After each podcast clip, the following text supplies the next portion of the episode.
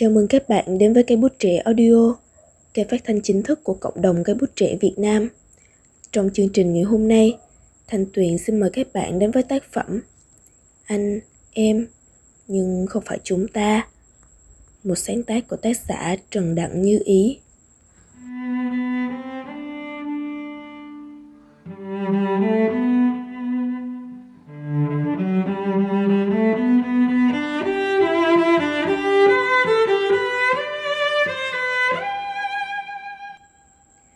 gửi anh trong tương lai.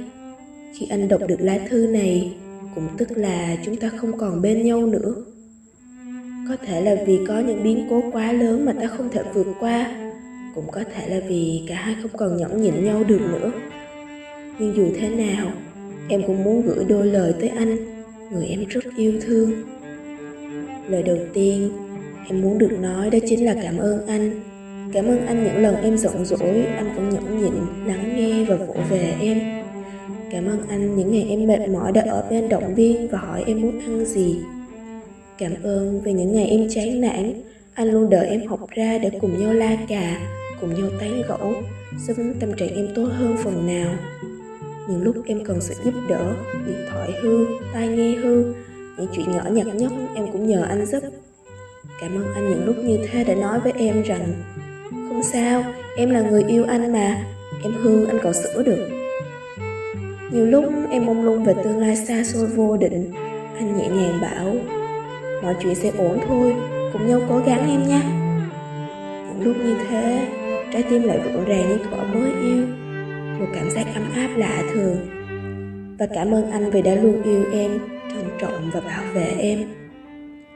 Em cũng muốn xin lỗi anh nhiều lắm vì tính tình em ngang bướng, không hiểu cho anh. Nhưng lúc anh mệt mỏi em lại gây sự vô cớ làm anh mệt mỏi nhiều. Xin lỗi anh vì đôi lúc em để ý vào cách nhìn của người khác quá nhiều mà không hiểu cho cảm nhận của anh. Và em xin lỗi anh nhiều vì em cứ nói đi nói lại một chuyện trong quá khứ. Thật ra em chỉ muốn mình được anh chú ý và quan tâm nhiều hơn như một đứa con nít thiếu thốn tình cảm vậy mà em đâu nào hay biết điều đó cũng làm anh tổn thương nhiều. Dù lý do em và anh chia tay là gì, nhưng có một sự thật là chúng ta đã rất yêu thương nhau.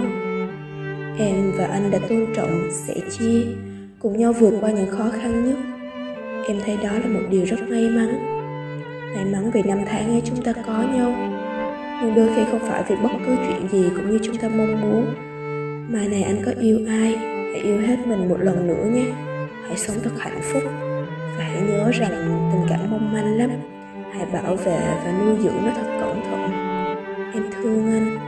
Người em đã từng dành cả thanh xuân để đeo đuổi.